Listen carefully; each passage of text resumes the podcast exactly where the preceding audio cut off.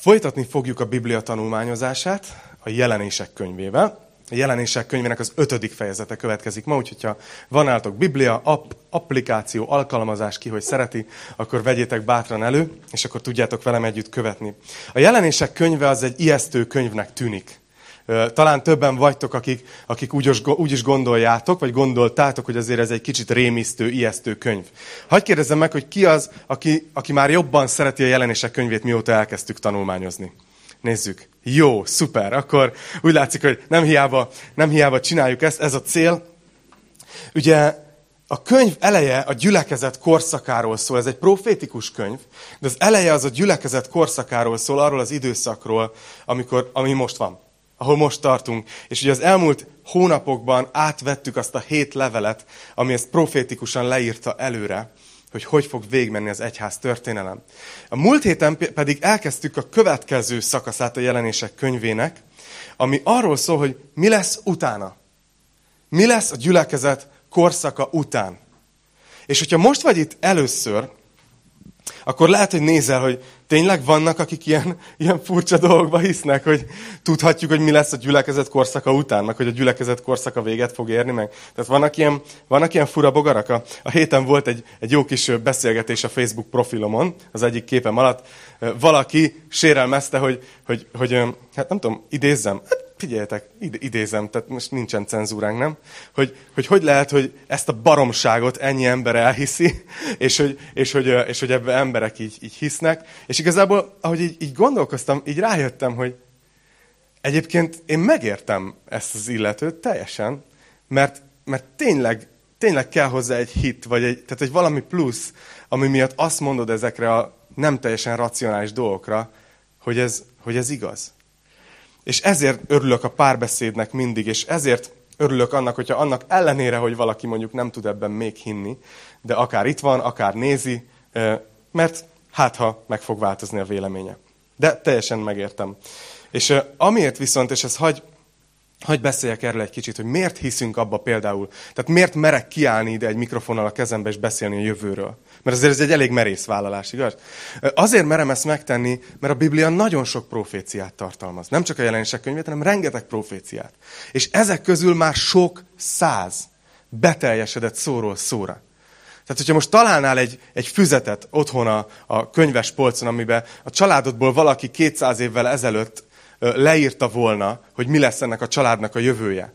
És mondjuk ez 20 oldalas lenne ez a füzet. És azt látnád, hogy 19 oldalon keresztül le vannak írva dolgok, amik már megtörténtek azóta.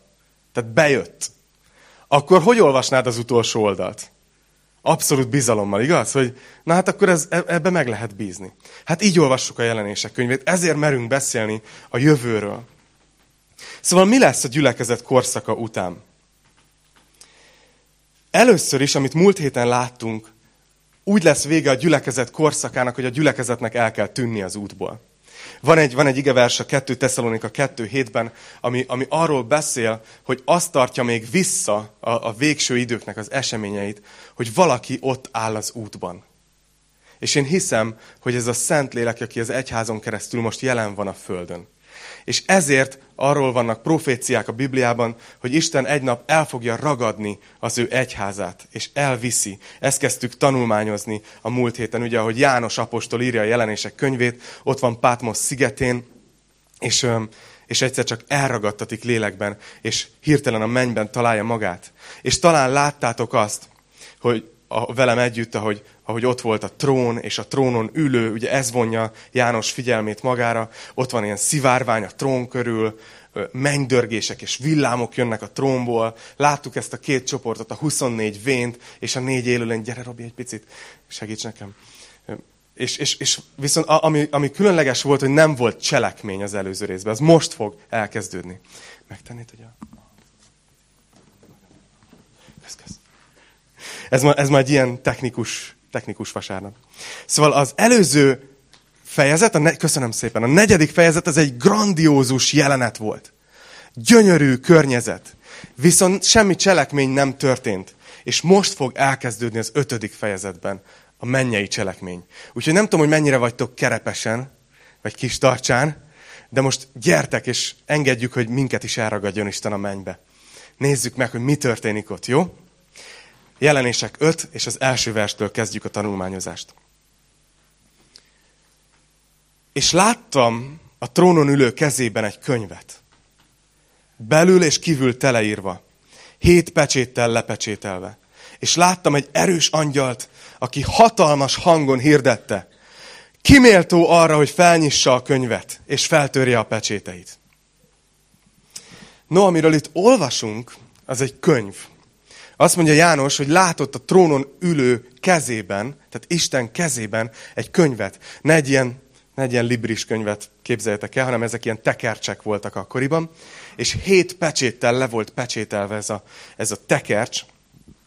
Nagyon sok magyarázat van arra, hogy ez mi lehet, ez a, ez a tekercs, és én magam is órákat töltöttem azzal, hogy olvastam különböző embereknek a, a véleményeit, hogy, hogy mi lehet ez a hétpecsétes titok, ugye innen ered, hogy hét pecséttel le van pecsételve ez a könyv. Számomra a legmeggyőzőbb, és ezért így is fogom ezt tanítani, hogy ez a tekercs, amit Isten kezébe van, ez a földnek a birtok levele. És erre lehet, hogy azt mondod, hogy hm? Hagy magyarázzam el egy kicsit nektek, hogy az Ószövetségben hogy működött a föld törvény, a föld birtoklásnak a törvénye. Ha szeretné valaki elolvasni, akkor a 3 Mózes 25-ben ezt részletesen is megteheti, majd otthon. De volt egy nagyon e, e, érdekes e, tulajdonsága a zsidóknál, a törvény szerint a földtörvénynek. És ez az volt, hogy ha valaki eladta a földjét, mert mondjuk eladósodott, és pénzre volt szüksége hirtelen, akkor is az 50. évben visszakerült a családhoz a föld. Isten szerette volna, hogyha nem az történik Izraelben, hogy az egyik család nagyon meggazdagszik, és már a fél ország az övé, a másiknak meg már nincsen semmije, semmilyen földbirtoka, hanem egy ilyen igazságossági rendszer tett bele a törvénybe, hogy minden 50. évben eljött a jubileum éve, amikor, amikor elengedték az összes tartozást, és minden földtulajdonos visszakerült az eredeti tulajdonos családhoz. Szóval ez egy nagyon-nagyon fontos dolog volt, és a tranzakció, ami viszont, hogyha valaki tényleg eladósodott, és mégis el kellett adni a földjét, amikor ezt megtették, akkor ugye volt egy ilyen birtok levél, és ebbe bevezették ezt a dolgot, és lepecsételték, ugye, és kívülre rá, ráírták egy-két részletét a tranzakciónak. Szóval nagyon érdekes, hogy látjuk ezt, hogy ott van ez a tekercs, kívül és belül teleírva, és hét pecséttel lepecsételve. Volt egy érdekes dolog még ezzel a földtörvényel kapcsolatban. Hányan szeretek földhivatalba járni? Ha nem gondoltad, hogy eljössz Gyülibe, és itt is erről lesz szó. De a lényeg az, hogy ha valaki volt a családban, aki 50 év letelte előtt vissza tudta vásárolni a földet, akkor megtehette. Nem csak a konkrét család, hanem egy megváltó rokon. Akkor ő megválthatta a földet. És mivel ugye a közel-keleti kultúra nagyon sokszor szégyen alapú, ezért ez nagyon nagy szégyen volt, hogyha valakinek nem volt földje. Ezért a családok mindent megtettek, hogy visszavásárolják a családi, a családi vagyont. Talán emlékeztek arra, hogy Ruth története a Bibliában erről szól. Ez egy nagy része.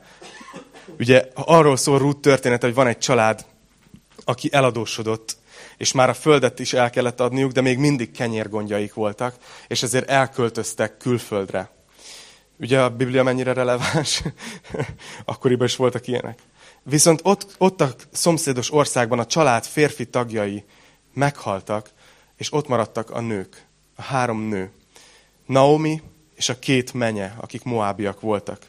És néhány év múlva, ugye Naomi és az egyik menye, Ruth, visszatértek Izrael területére, és ugye van földjük, de mégsem. Mert el vannak adósodva, és még nem jött el az ötvenedik év. És ezért szegénységben vannak. Van földjük, de az a tekercs, az egy másik embernél van. Nem náluk.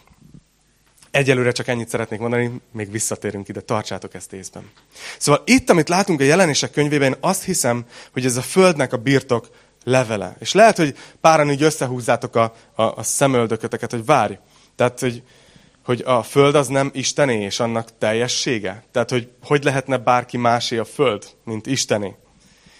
Igen, de de emlékeztek, az édenkertben történt egy ilyen tranzakció, amikor Isten rábízta Ádámra, hogy, hogy művelje, és, és Istennek azt a szerető uralkodását terjessze ki a földre. Nem leuralja, hanem Isten nevében uralkodjon, kezelje a földet, használja a földet. Az ember azonban bizonyos értelemben a sátán kezére játszotta a földet. Ezért Jézus nagyon érdekes, hogy háromszor is beszél úgy a sátánról, hogy, hogy e világ fejedelme. Olvastátok talán ezeket a verseket. Pálapostól azt mondja konkrétan a sátánról, hogy e világ istene. Azért ez elég érdekes, érdekes megjegyzés, főleg, hogyha azt gondoljuk, hogy akkor most nem, nem istené a, a világ. De a föld istené, de valamilyen módon most mégis a sátán termel rajta. És lehet, hogy, lehet, hogy ez választ is ad nagyon sok gonoszságra a világban. Lehet, hogy vagytok úgy, hogy láttok gonosz dolgokat. Emberek kihasználják egymást, háborúznak egymással. Nem tisztelik egymást. Gonosz dolgokat tesznek. Láttok betegségeket, láttok, láttok olyan helyzeteket, amiből látszólag nincs kiút, és fölteszitek a kérdést, és rengeteg ember fölteszi a kérdést, hogy hogy engedheti meg Isten. Ha Isten létezik, és Isten jó, akkor hogy lehet ennyi szenvedés a világban? És ez a válasz, hogy jelenleg a sátán termel a földön. A sátán használja a földet. És itt van ez a jelenet a jelenésekben, hogy itt van a birtoklevél.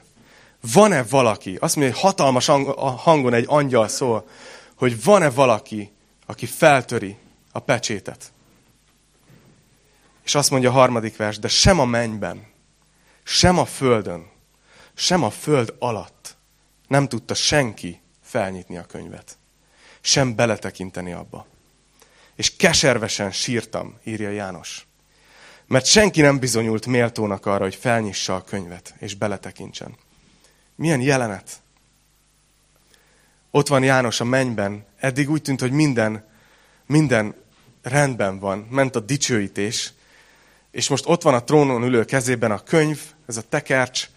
Kérdezik, hogy van-e valaki, aki méltó, és, és olyan, mint hogyha elindulna egy ilyen kereső expedíció, és azt mondja, hogy se a mennyben, se a földön, se a föld alatt nem, találtatok, nem találtak senkit, aki méltó lenne, hogy fölnyissa a pecsétet. És János elkeseredik. János elkezd bőgni. Sajnálja ezt a helyzetet. És nézzétek, azt mondja, hogy ekkor az egyik vén így szólt hozzám. Ne sírj! Íme győzött az oroszlán Júda törzséből. Dávid utóda. És felnyitja a könyvet és a hét pecsétjét. Nem tudom, hogy emlékeztek, emlékeztek arra, hogy múlt héten mondtam, hogy láttuk az atyát. Láttuk Istennek a lelkét a mennyben, de hogy valaki hiányzik a képből. Hogy hol van Jézus. Hát úgy tűnik, hogy most konferálták fel. Azt mondja ez a Vén Jánosnak, hogy ne félj, mert győzött a júdabeli oroszlán. Dávid utóda. És felnyitja a könyvet. Jézust ö, sokszor megváltónak nevezzük. Ő az, aki ugye a Rút története alapján az a megváltó rokon, aki képes feltörni a pecsédet, és képes visszaszerezni a birtok levelet. Kicsit, hogyha visszatérünk Rút történetére, nagyon, nagyon érdekes, hogy úgy tűnik, hogy, hogy ugye visszamegy, és, és Rút először nem tudja erről a Boáz nevű férfiról, akinek a földjén szedegeti a, a kis kalászokat, ami, ami ott lett hagyva, hogy ő egyébként egy potenciális megváltó rokon. Tehát, hogy ő megválthatná az ő földjüket. És ezért mégis kialakul egy, egy kedvesség, egy, egy, talán egy vonzalom is közöttük. És kiderül, hogy Boáz lehetne ez a megváltó rokon, és el is határozza magát, de, de olyan a Biblia néha, mint egy szappan opera, mint egy ilyen igazi jó szerelmes történet, hogy megy Boáz, hogy akkor ő megváltsa ezt a, ezt a, ezt a, ezt a földet, de kiderül, hogy van egy másik rokon is, aki megválthatná. Azért itt kezd izgalmas lenni, nem? A zene az így... Tehát fokozódik a feszültség, hogy most mi lesz. De amikor kiderül, hogy a földhöz jár egy asszonyka is, akit szintén hát feleségül kéne venni, akkor az a másik rokon azt mondja, hogy van már nékem egymás, egymás. Ja, szóval, szóval ott kihátrál, és Boász pedig csak erre vár, és, és megváltja. És olyan érdekes nekem ez a, ez a párhuzam, amit itt látunk. Ruth könyve egy iszonyatosan mély párhuzam arról, ami történik ma, és ami, ami, amit ott látunk a jelenések könyvében. Mert tudjátok, hogy mit látunk Rút könyvében, hogy volt a föld, ami eladósodott, amit meg kellett váltani, és járt hozzá egy nő. Nőnap van. Milyen érdekes. És ugyanezt látjuk a mi esetünkben. Hogy itt van a föld, ami valahogy a sátán kezére jutott, ő termel rajta.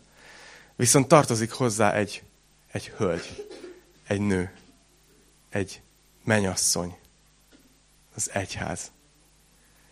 És olyan, mint ebben a történetben egyértelmű lenne, és sok pénzt mernék fogadni arra, hogy, hogy Boáz igazából a nő miatt akarta megváltani a földet. És ugyanígy van Krisztus velünk. Ő a mi megváltó rokonunk. Ő az, aki, aki meg akarta szerezni, visszaszerzi a földnek az uralkodási jogát. De úgy tűnik, hogy miattunk, a gyülekezet miatt, az ő menyasszonya miatt, az egyház miatt. És fogadni mernék, hogy amikor Boáz végre lerendezte ezt a tranzakciót, ott a rút történetében, akkor nem az volt az első dolga, hogy kiment és megnézte, hogy hogy áll a vetés. Hanem szerintem először rútot vitte haza. Igaz? Hogy végre ő a felesége. És csak utána ment ki megnézni a földjét. Ez már az én spekulációm. De micsoda előképe Jézusnak. Gondoljatok bele ebbe. Máté 13.44-ben Jézus mond egy egyverses példázatot. Ha azt mondjuk, hogy lehetne tömören tanítani, igaz? Jézus úgy látszik tudott. Egy mondatban elmondott egy példázatot.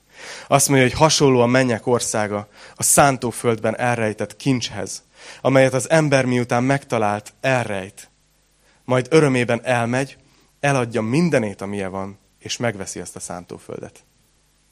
Látjátok, hogy, hogy Jézus tanított erről.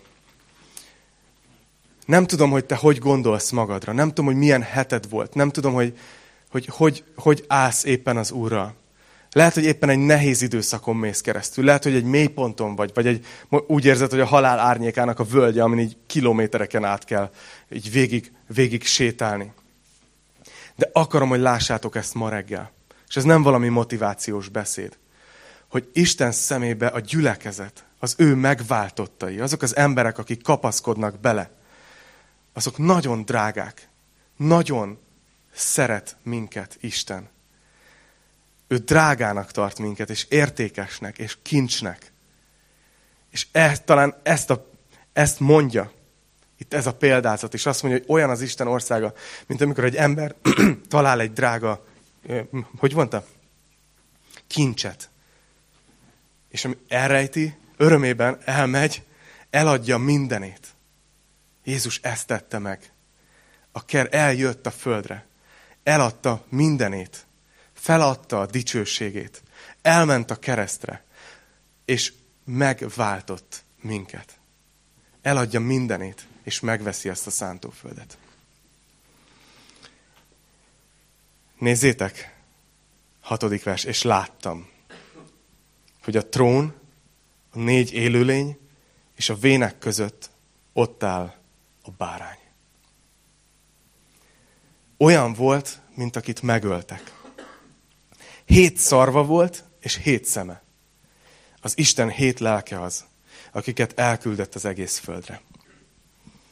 Itt látjuk Jézusnak a második leírását a jelenések könyvében. Talán emlékeztek az elsőre, az első fejezetben, ott már láttunk róla egy leírást. Nagyon érdekes, hogy így írja le itt. Beharangozták, hogy győzött a júdabeli oroszlán, és mit látunk? Egy bárányt egy bárányt. Milyen érdekes, mindegyik kép elmond valamit Jézusról. De így van ott, és azt mondja, hogy mint akit megöltek. Nem tudom, hogy belegondoltatok-e ebbe, hogy a mennyben Jézuson látszik, hogy értünk adta az életét. Én, én nekem a, a, a meggyőződésem az, hogy látni fogjuk Jézus sebeit a mennyben. Látni fogjuk, hogy ő az életét adta, értünk. Ezt mondja János, hogy ott volt a bárány, olyan volt, mint akit megöltek. És azt mondja, hogy hét szarva volt. A, a szarv az mindig hatalmat jelent. És azt mondta ugye Máté 28-ban Jézus, hogy nekem adatott minden hatalom. A hét az a teljesség száma. Ez a hét szarv azt jelképezi, hogy teljes hatalma van ennek a báránynak. Nekem adatott minden hatalom menjen és földön. És azt mondja, hogy hét szeme volt, ami a hét lélek, Ez a Szent Léleknek a kép a jelenések könyvében állandóan így jön elő a Szent Lélek, mint a hét lélek. És Jézus tele van a lélekkel, tele van hatalommal, és ott áll, mint egy bárány, és mégis látszik, hogy megölték, hogy az életét adta értünk. Tehát a kérdés az volt, hogy van-e valaki, igaz, aki föl tudja törni a tekercset. Van-e valaki? És nézzétek, azt mondja, hogy a bárány odament, és átvette a könyvet a trónon ülő jobb kezéből. És amikor átvette a könyvet, a négy élőlény és a 24 vén leborult a bárány előtt. Mindegyiknél hárfa volt és aranypohár, tele füstölőszerrel. A szentek imádságai ezek. És új éneket énekeltek, eképpen. Méltó vagy arra, hogy átvedd a könyvet, és feltörd annak pecsétjeit, mert megölettél, és véreddel vásároltad meg őket Istennek, minden törzsből és nyelvből, minden nemzetből és népből, és ami Istenünk papjaivá és országa népévé tetted őket, és uralkodni fognak a földön. Amikor megjelenik a bárány ott a trón mellett, amikor oda áll a színre, és a mennyeiek látják őt, akkor látjuk, hogy elkezdődik a dicsőítés megint. El, elkezdenek imádni azt, hogy új éneket énekeltek. Hagy emeljek ki itt néhány gondolatot. Az egyik az, hogy leborulnak Jézus előtt. Látjátok ezt? Az egyház történelem során csomó vita volt abból, hogy Jézus az Isten-e. Hogy Jézus vajon csak egy teremtmény, akár az első a teremtmények közül, de mégiscsak teremtmény, vagy ő, ő maga egyen értékű és azonos természetű Istennel. Azt el kell mondani, hogy teremtménynek nem jár imádat. Teremtménynek nem jár dicsőítés. Ez, amit itt látunk, az egy nagyon erős bizonyságtétel arról, hogy Jézus Isten. Aztán nézzétek, a nyolcadik versben azt írja, hogy náluk voltak ilyen aranypohárban a szentek imádságai, mint egy füstölőszer. Nem tudom, milyen az ima életetek. És ez nem, nem arról fog szólni ez a tanítás, hogy imádkozzál többet, és akkor leszel jó keresztény. De nem tudom, hogy imádkozol-e néha úgy, hogy úgy érzed, hogy ez a plafonig sem megy fel. Hogy imádkozol-e úgy, hogy úgy érzed, hogy nem sok értelme van. Egy nagyon erős dolog van itt. Azt mondja, hogy ott volt, mint egy füstölőszer. A szentek imádságai ott vannak a mennyben, aranypoharakban az imáink. Ja igen, elfelejtettem mondani, szentek azok ti vagytok. Isten megváltottai. És azt, azt mondja, hogy ott vannak az imáink arany poharakban. És nem azt mondja, hogy ott vannak bűnért való áldozatként. Mert néha azt hiszük, hogy az imádsággal hozzuk helyre a bűneinket. Nem azt mondja, hogy ott van hála áldozatként. Nem, nem ilyen csomóféle áldozat volt az Ószövetségben. De itt azt látjuk, hogy jó illatú füstölő szerként. Ami néha annó a sátorban is mutattak be úgy áldozatokat, aminek csak az volt a cél, hogy örömet szerezenek Istennek. Csak egy jó illatú, kedves áldozat. És ezt látjuk, hogy a mi imáink ilyenek Isten szemében.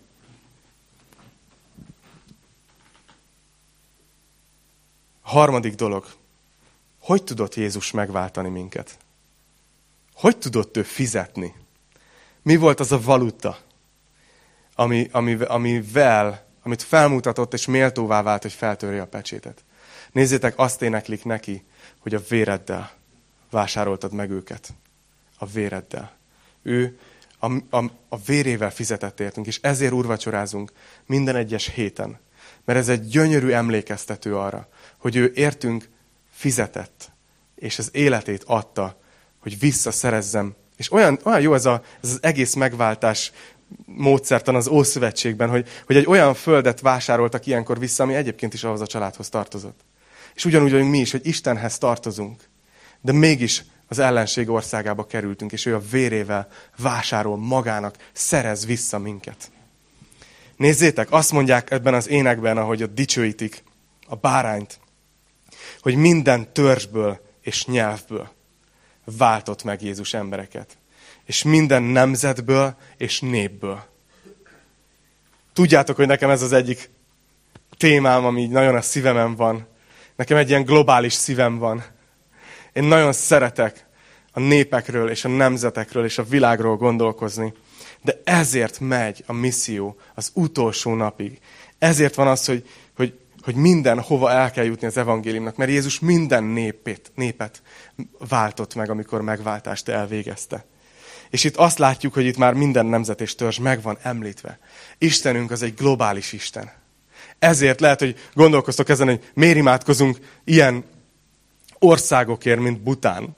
Ugye ma reggel Butánért imádkoztunk. És lehet, hogy kicsit Bután éreztétek magatokat. Nem bírtam kihagyni. Amúgy a dicsőítésben volt egy-két érdekes dolog. Például az is, hogy koronánk letesszük. Így a koronavírus idején.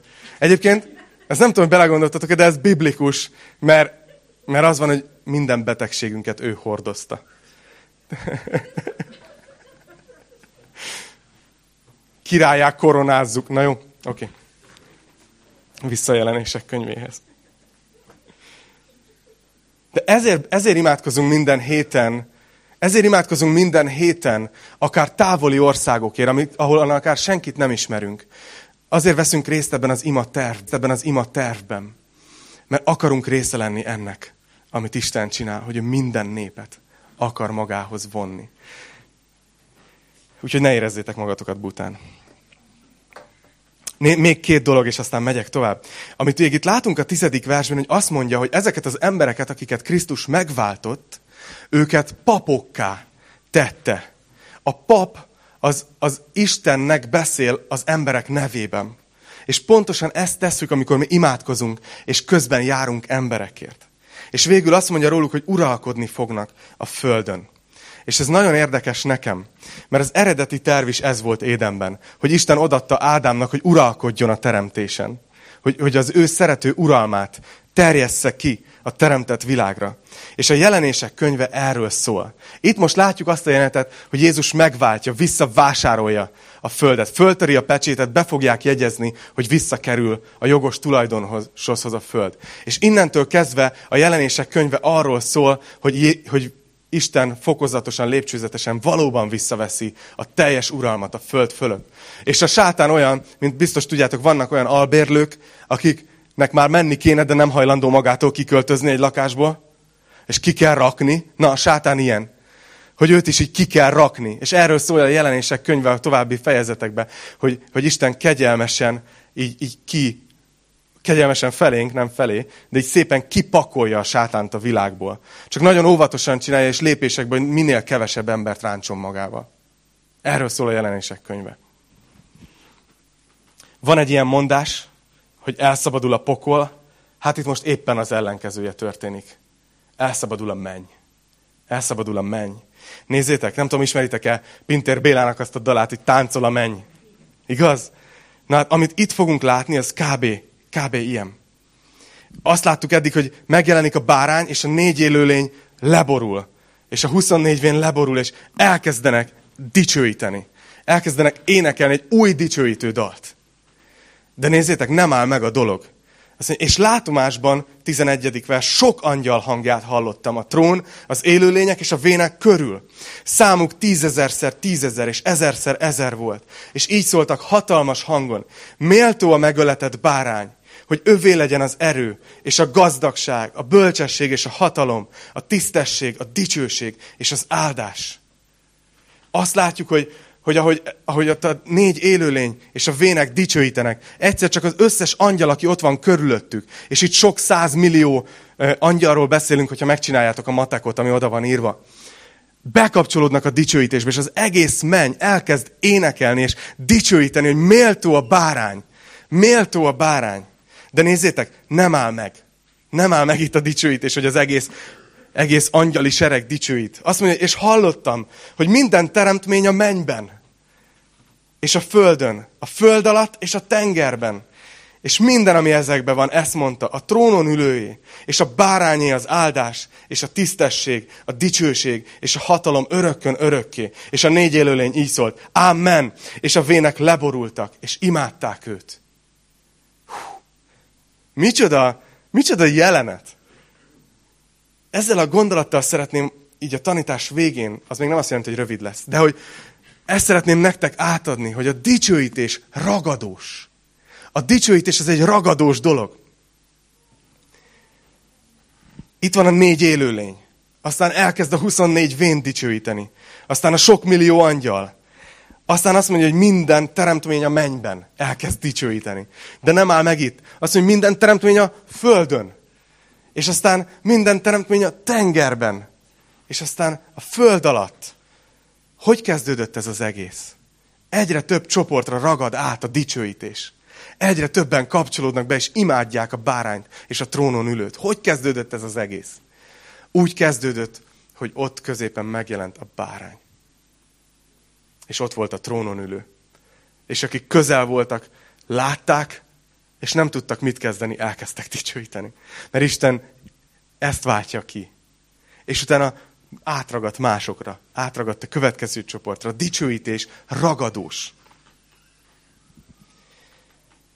És azon gondolkoztam, hogy attól függetlenül, hogy lelkesedek egyet a színpadon, mit tudunk ezzel kezdeni az életünkben, a hétköznapjainkban. Mert ez lehet, hogy úgy tűnik, hogy hát ez a jelenések öt, ez gyönyörű, de olyan távol van most az én problémáimtól és élethelyzetemtől, hogy el sem tudom mondani.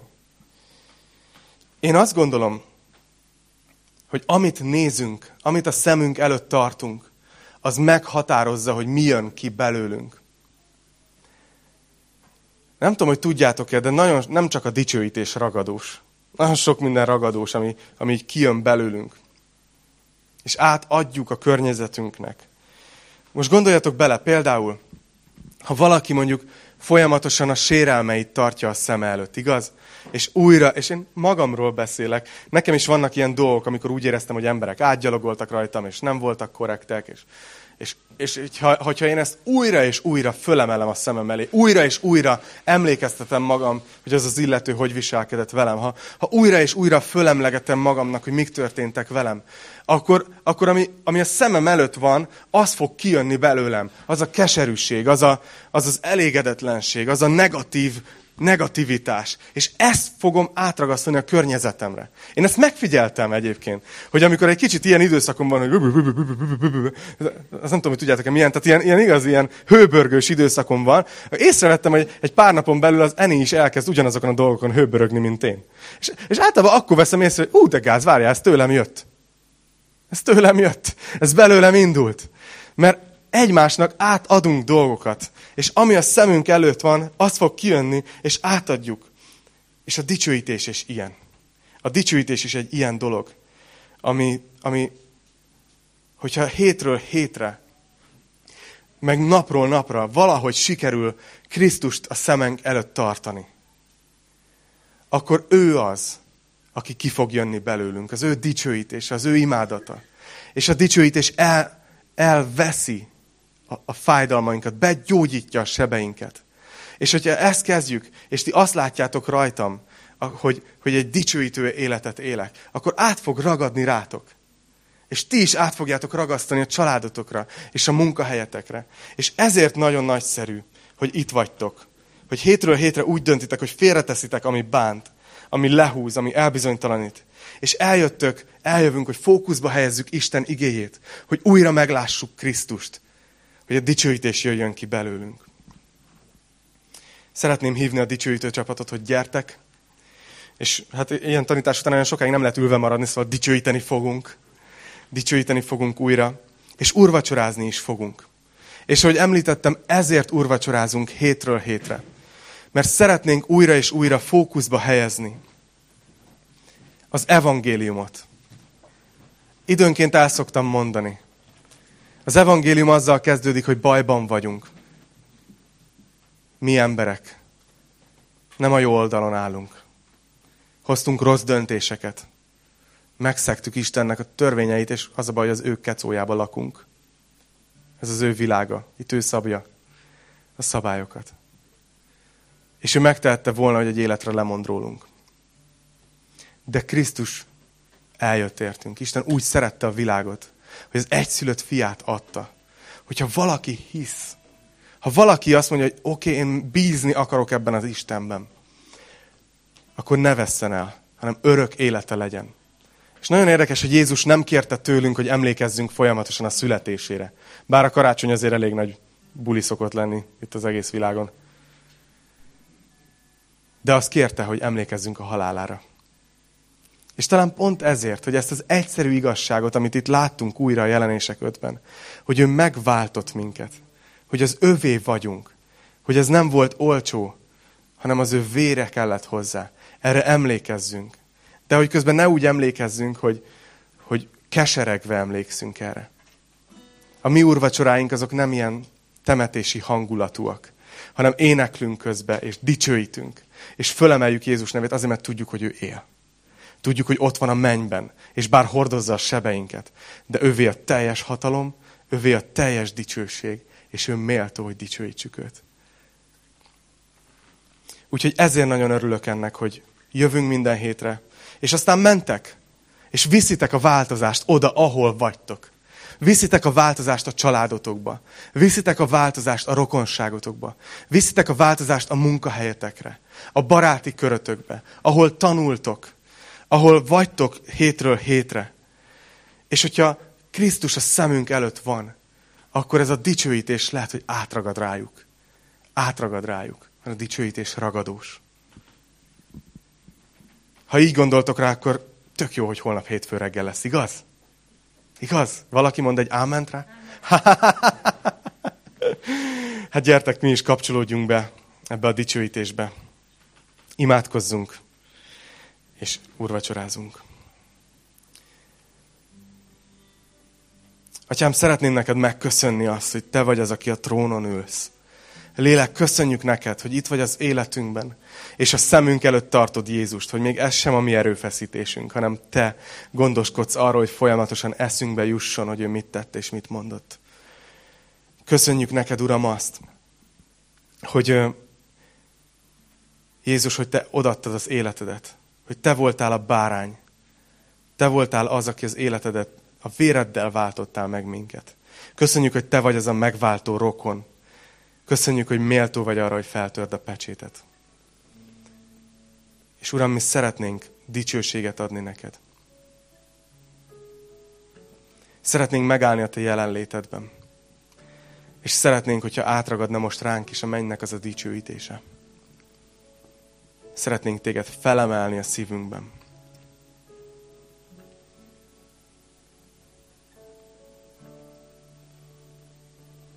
Szeretnélek kérni, Uram, hogy most, ahogy majd megyünk, és visszük a változást, miután Te megváltoztattál minket az igéden keresztül. Imádkozom azért, hogy legyen erős a bizonyságtételünk rajtad keresztül, Szentlélek. Imádkozom azért, hogy sok ember életébe tudjunk vinni reményt és békességet, amit Te adsz. Kérlek, Uram, hogy add a Te szent lelkedet újra, tölts ki ránk az egész gyülekezetre hogy lehessünk a te tanúid mindenhol, ahova csak el, eljutunk ezen a héten. És imádkozom azért, hogy most, ahogy úrvacsorázunk, emlékszünk a te halálodra, hogy te kérted tőlünk Jézus. Kérlek, hogy add, hogy újra, újra így a szívünkbe fellobbanjon, ahogy értékeljük azt, hogy te mit tettél, értünk. Adj nekünk egy újabb megértést, még mélyebben érezzünk rá, hogy milyen nagy volt az az áldozat, amit hoztál értünk.